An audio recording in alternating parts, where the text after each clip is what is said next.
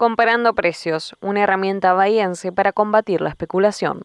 Un grupo de vecinos abrió una cuenta en WhatsApp para detectar y compartir datos sobre comercios donde los precios resultan más ventajosos. Hace 10 años, Lita de Lázari, 1925-2015, presidenta de la Liga de Amas de Casas, Consumidores y Usuarios y conductora televisiva, alentaba a las amas de casa a caminar buscando el precio más bajo de las mercaderías. No hay que quedarse con el primero que se encuentra, hay que persistir y buscar hasta encontrar uno mejor, decía desde su programa de TV. Aquella consigna tan simple como útil es de alguna manera la que ha puesto en marcha un grupo de vecinos al abrir una cuenta en WhatsApp para detectar y compartir datos sobre comercios donde los precios resultan más ventajosos y adecuados. El grupo se llama Comparando Precios y allí cada uno de sus integrantes, ya que superan los 300, da cuenta de sitios donde la mercadería resulta más económica, si bien puede parecer una herramienta de dudoso efecto o impacto a la hora de llevar a las empresas y comerciantes a analizar con conciencia los valores de su mercadería, no deja de ser un recurso válido para enfrentar una de las consecuencias más perjudiciales de la inflación, que genera un clima de desorientación entre los consumidores, que ven con sorpresa y espanto cómo los productos aumentan de manera escandalosa, superando cualquier porcentaje oficial que se dé a conocer. La segunda consecuencia de este panorama económico es que se genera una enorme diversidad de los precios, una disparidad llamativa al punto que medio kilo de hierba de la misma marca y calidad puede costar, de acuerdo al negocio, entre 1.200 pesos y 1.900 pesos, lo que representa una diferencia del 60%. Lo mismo pasa con la leche, el azúcar, el aceite y la verdura, entre tantísimos productos. Los economistas son claros al explicar esta situación. Se relaciona con momentos de alta incertidumbre y la falta de un ancla en el sistema de precios. La dispersión es producto de que los comerciantes no saben cuál será el precio de la reposición, una actitud que puede llevar a que dejen de subir los precios de manera anárquica, es que disminuya la demanda de los comercios caros y que eso los lleve a competir de manera más razonable. El grupo.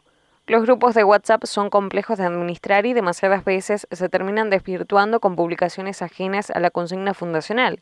Por eso los responsables de Comparando Precios han puesto énfasis en establecer algunas reglas básicas, como la de evitar comentarios, no interactuar los integrantes y no poner emojis.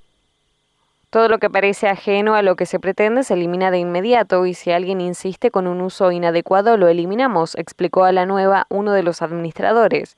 Hemos tenido una respuesta muy buena, las publicaciones realmente son muy útiles porque indican el precio de determinada mercadería al momento de la publicación y la ubicación del comercio.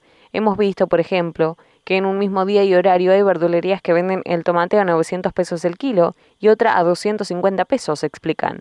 Otro detalle no menor es haber detectado cadenas de supermercados que tienen diferentes precios en sus propias sucursales, a veces con hasta un 30% de diferencia en el mismo producto.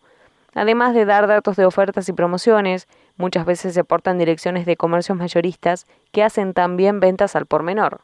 Palabra de economista, la gente ya no sabe lo que está pagando. La disparidad de precios que vemos es consecuencia de tener una inflación alta durante tanto tiempo. Hay un momento en el que la gente ya no sabe o no recuerda lo que paga, pierde la noción.